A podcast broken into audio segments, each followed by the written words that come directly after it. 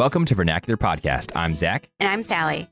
Each week on Vernacular, we explore the art of being truly and fully human. Most of the time, that means that Sally and I chat for 15 to 20 minutes about a topic, general or specific, and how it helps us understand what it means to be human. But we don't have all the answers, so occasionally we invite guests on the show to help us tackle this question in the context of their job or hobby, current events, or pop culture. Thanks for joining us as we practice the art of being human. All right, welcome back to Vernacular Podcast. We are joined today by Chandler Ride, who's been on the show with us before. He is Twice. twice. That's right. Yeah. Now three times. Yeah, this is the third time. I think most recently he joined us to talk about Dunkirk and give us a, a No, review. even recenter than that. That's not a word. Recenter, but even yes. more recent. Stranger Things with his lovely Oh, you're right. now wife, Laura. You're right. Yeah, that was a fun conversation. Yeah, so you're sensing a common thread here with Chandler's appearances. He's a filmmaker and he is our go-to guy when we need a film review or we need to talk about Stranger Things. And in this case, he's going to talk to us about a film that he recently made and is in the process of editing. And you can't see it yet because it is going to be uh, he's going to be trying to get it at some film festivals coming up in the in I guess the l- the later end of this year and early part of next year. Um, but we're going to talk about it today and get you all excited so that when you can see it, you do. But anyway, Chandler, welcome back to Vernacular. Thank you. Glad to be here. We're really glad to have you. So your your movie is called Into the Plains. This is not a feature length film, so it's not a two hour thing. It's a bit shorter than that. But tell us about Into the Plains. What's the plot? So, uh, Into the Plains, it's about 25 minutes long, uh, and it follows a husband and wife, primarily the wife, uh, after a really devastating loss. Uh, they lose a child in a car crash, and the husband and the wife uh, struggle to understand the ways that the other is grieving. And in that emotional tumult, um, Anna, the wife, tries to seek solace in this road trip uh, into the plains. So most of the film is really rooted in her own uh, in her own head, and we're seeing everything from her perspective, and, and part of the um, arc, and ultimately part of um, Anna's journey and what, what she has to learn along the way is is getting out of her head and and seeing things from her husband's perspective. We talk a lot on vernacular about what it means to be human and what it means to live a truly human life. What do you what could you tell us about how Into the Plains reveals something about that? Well, I, I should first say that um, I'm not writing from my own experience here, and uh, I, I came to this story about a year ago. Um, I was pulling weeds and I was listening to this podcast, um, and I don't remember what the name of the episode was, um, but you guys had a, a couple on, and they were talking about this car crash that they had, um, and I don't remember their names, but they they were just talking about um, the experience and, and uh, they had a, a, small child in the car and the, the child was fine um, but it just got me thinking like what would that be like? Um, and then from there i just kind of started piecing together um, from various sources you know various other other works um, ideas and and kind of experiences that um, I, I, knew that other people had had, and, and it, it, was really just the process of figuring out what's it like to be in that situation, what's it like to be in that person's shoes. Um, and so, in this case, uh, what it means to be human, as far as this film goes, um, I think being human means inviting other people inside of your inner life, uh, inside of your head, in in this case, into your grief. And so, for me, it was really an experience of trying to understand a situation from somebody else's head, from a different perspective than one that I've had, and and it's a different person, you know, than is similar to who I am. You know, um, the film is primarily about um, a woman, and she's um, living out in the mountains, and and you know, she's had a child, and I've never had a child, and also I'm a woman, so you know, I'm I'm trying to get outside of my experience and and get into um, into her head and uh, the film is about her kind of trying to um, figuring out how to deal with what's in her head and get outside of her head. Um, and so, being human means means bridging the gap between um, sometimes painfully distant people. Um, and ultimately, it means uh, giving yourself in, in some sense. I think that we give ourselves to a lot of things, um, but you can only really give yourself um, to, you know, one thing or, or, or maybe um, a few things. And so Anna is struggling to, to give herself to her husband. And that's why um, we're stuck in her head, you know, for the whole film. And uh, that, that's why she kind of isolates herself. I love that we've definitely talked on the show before about self giving and about how we um, in our lives need to give of ourselves to the people around us. So that I, I like that theme. A couple of episodes, or a couple of weeks ago, I guess it was now, we did a podcast episode on living immediately, and we talked about the importance of experiencing reality as it is rather than reality mediated by something else. And in part of that conversation, we talked about how film is really important, but film, just by definition, is mediated by the vision vision of a director or the lens of a camera, etc. So how do, how do you balance the two of those things? How do you how do you as a filmmaker make sure that your subject is experiencing reality as they should while also having your own artistic input? Does that make sense? Yeah, no. So thank you for asking this question. I love this question. Um, because you know I've, I've gotten lots and lots of people asking me, okay, so when's you know what's the film about? When's it coming out? Or things like that you know, you have any stories? And, and so uh, I've told those things lots of times, but no one's asked me this kind of a question before. Um, no one's, I guess, thought to, to ask me more about the kind of philosophical side of storytelling. Um, but this is a question that is especially interesting to me, and it's a question that um, has been especially interesting to a lot of artists throughout history. And and um, really to answer this, I, I just want to point to two examples from the past that I think do a, a nice job of kind of summarizing uh, and giving some perspective on um, my own kind of take on this question. And those two thinkers are um, Plato and Tolstoy. Um, Plato uh, tends to to be more uh, leaning towards that unmediated um, reality sort of thing, where Right, get rather, out of the cave. So what was that? Get out of the cave. Yeah, right, right. Um, so you know, Plato's wanting to uh, use the the senses, especially vision. Vision is especially important for Plato for this purpose to essentially transcend materiality in an important sense. Um, you know, the material world is changing and falling apart, and truth doesn't change, and truth doesn't fall apart. So we need to get past the things that are falling apart and changing.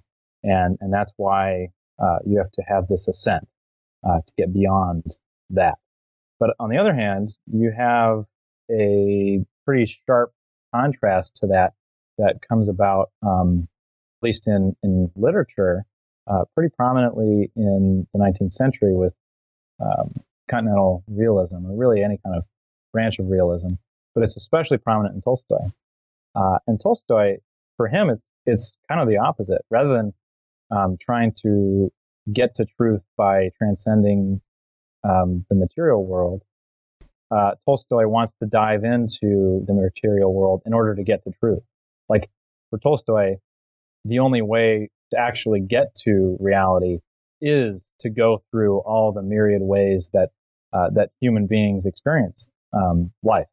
And so you have uh, a scene of a peasant mowing a bunch of grass.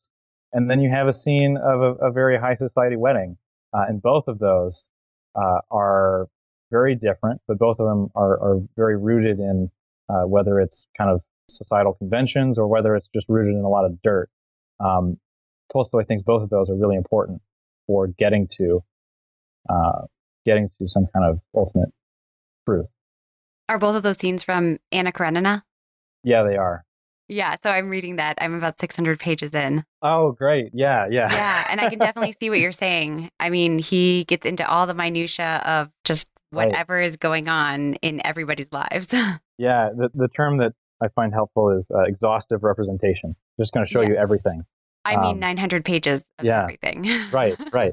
So, um, those are the two kind of um, very basic kind of uh, polar opposites of each other. Um, I'm kind of caricaturing both of them. Um, this film began much more abstract. It really began as kind of a mood piece um, where there weren't a whole lot of details about who these, people were, why they're, you know, why Anna is sad and drawn into herself, um, why she's going on this road trip. There's not a whole lot of those sorts of things drawn out. I kind of just thought, okay, let's start with this really depressed woman going on this road trip and see where that goes.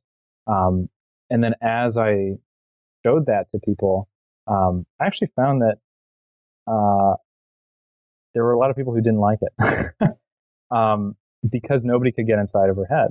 Um, the the the tone in the film uh, was so abstract um, that it was hard for people to actually empathize with Anna. And I had a, an especially important moment was when I showed my script to a writer named Joy Williams, um, and she had come to um, my my college um, where I just graduated from, and she offered to to read some of my work, and so I showed her a few things, and one of those things was this script, um, and she's won a lot of awards on a on a very high level um, for her writing. She's um, probably one of one of the best writers in America today.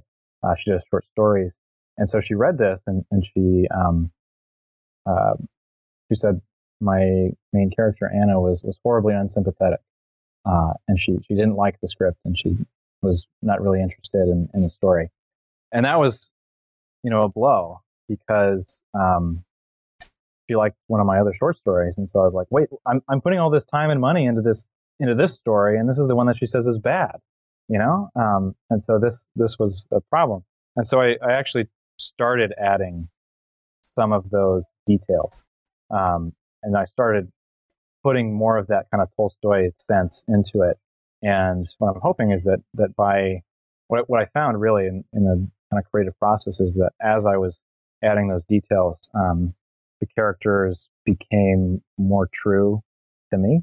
Um, and I think that um, I know they became more true to my actress, and, and she really latched on to a lot of those details. So anyway, this is a very roundabout way of, of no, I appreciate it. This answer, but um, essentially, I, I mean, I think that um, regardless of whether you have the kind of um, metaphorical abstraction uh, of Plato or or the exhaustive representation of Tolstoy, um, both of those can get to truth. And I think that the matter of uh, of filmmaking is that it's not really um, about unmediated reality um, in in art. I don't think that's what art does uh, I think that the mediation is, in, in fact, a very important and, and, very vital part of what makes it art. You know, um, even the realists, even Tolstoy, who is trying to kind of present this unmediated experience in a sense by giving you everything by giving you all these details um, and really making you be able to see what exactly everything looks like and what it smells like. Um, he's he's really trying to pull a fast one on you. Yeah, no, I, I think you're right, and you're actually reminding me of a conversation we had about The Crown season one. Um, my favorite episode of that season is one in which Churchill sits for his portrait. And while he's doing that, he has this witty back and forth with the artist. And he, he essentially ends up saying that you can you can paint something, an artist can paint something that is not a mirror image of the subject. It's mediated through the artist's interpretation of reality but it actually is a closer approximation of reality. More true. Yeah, it's exactly. it's more true yeah. than what is actually sitting there. So yeah, and I think that um, part of it is that um, at the very least, it, it helps you to see reality in a different way, and in that sense, it allows you to see reality more truly. Because um, the thing that I've mentioned a lot in this conversation is seeing the world from a different perspective, and that is, I think, a way of discovering what is true. Um, because by understanding, you know, by kind of escaping or getting past your own experience, um, by seeing the world from a different character's perspective, from a different author's perspective, and importantly, through experiencing that vision of reality filtered through the formal aesthetics, Right. which um, help to heighten rather than uh, kind of muddle or confuse um, the truth, uh, then you know that that gives you a different window. It gives you a different picture of, of what is real. And I mean to think that we can, as finite individuals, understand everything, you know, without story, you know, with or without being able to get past our own experience. Right.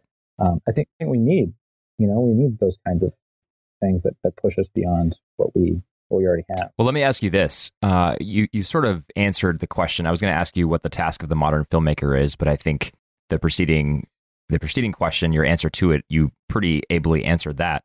So let me ask you a follow on, which is do you think it's harder or easier to be a filmmaker in the age of YouTube? I think the the harder so on the on the well, let's start with the easier side. On the easier side, it's very accessible, right? I mean, I've uploaded YouTube videos and I'm not a filmmaker, but it's very easy to do and we're saturated by content. I saw I forget what the stats are, but I saw stats about how many hours of content are uploaded to YouTube every minute and it's an absurd mind-boggling Wow. amount. So, as far as barriers to entry, very very low.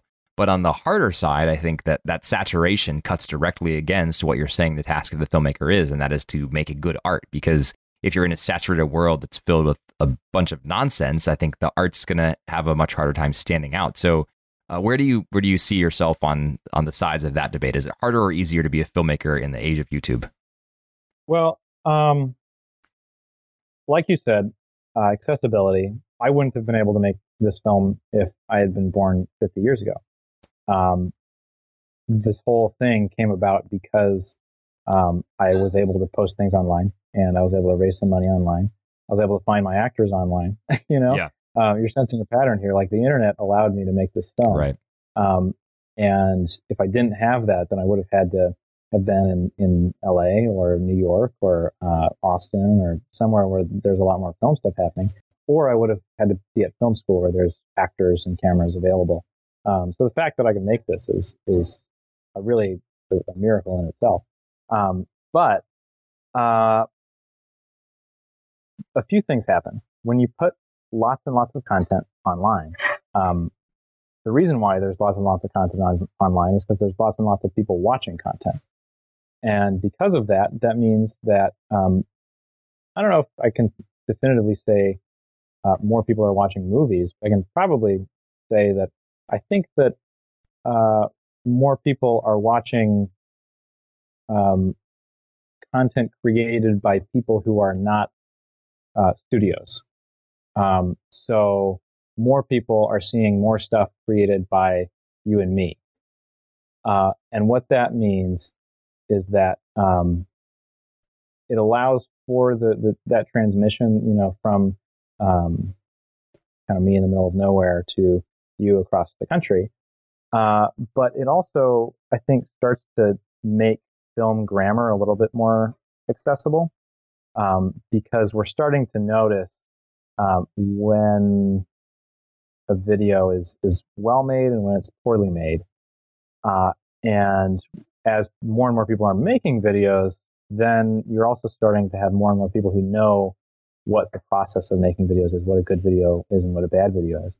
Um, and so, at least on a kind of rudimentary level, I think that there are probably more people um, who have, uh, you know, they have a high tolerance for, or sorry, they have a, a low tolerance for for bad content because there's lots and lots of good content. Right. So all you have to do is just click away and find something better. Mhm. Um, so in one sense, that helps to weed out um, the the chaff. Um, but on the other hand, um, I think what you said about the saturation point is is definitely true. Um, but that said, movies like the ones that I'm making are actually commercially uh, viable now. Um, so the kind of movie that I made is kind of slow um, and doesn't it wouldn't appeal to a mainstream audience if this were like a feature length film. Um, but in today's market, I could potentially still make money off of it. Yeah. Uh, and that's not something that would have been the case maybe 50, 60 years ago. Um, so, I mean, there, there are trade offs for sure, but um, the accessibility and kind of where the independent film market is right now, uh, these kinds of movies are are able to make money, which means that these kinds of movies are able to get made um, by more and more people. uh, you don't have to be Martin Scorsese, you know, to, to make a movie like this and be able to make some kind of return on it. It just, it, it takes a lot of work. Um, and it takes a lot of, you know, some luck and knowing the right people, but, uh, but making money off of these things is also more accessible as well.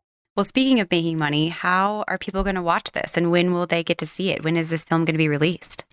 Well, I, am not going to be making money off of this film. Oh, okay. so no one has to pay to see your film. That's good news for our listeners. Right. I don't. I don't think I'm. I'm going to put up a paywall. Um, but uh, as far as the release date, um, so for Kickstarter backers and family and friends, uh, it'll be ready in early July. Uh, and then for film festivals, I'll be submitting um, in the next six months, and those the festivals themselves will take place in 2019. And then after the film festivals, or at least after I've premiered it at a few of them, um, maybe around kind of late summer or fall of 2019, it'll be available for general uh, the general public. That's exciting. Well, we'll definitely have you back then in all almost, right. I guess yeah. a little over a year from now to find out all of that process and what happened. Yeah, the uh, the, yeah. the Chandler ride into the plains publicity tour. Yeah, sounds so exciting. Sounds good. Thanks so much for your time tonight, Chandler. Yeah, thanks. Glad to be here.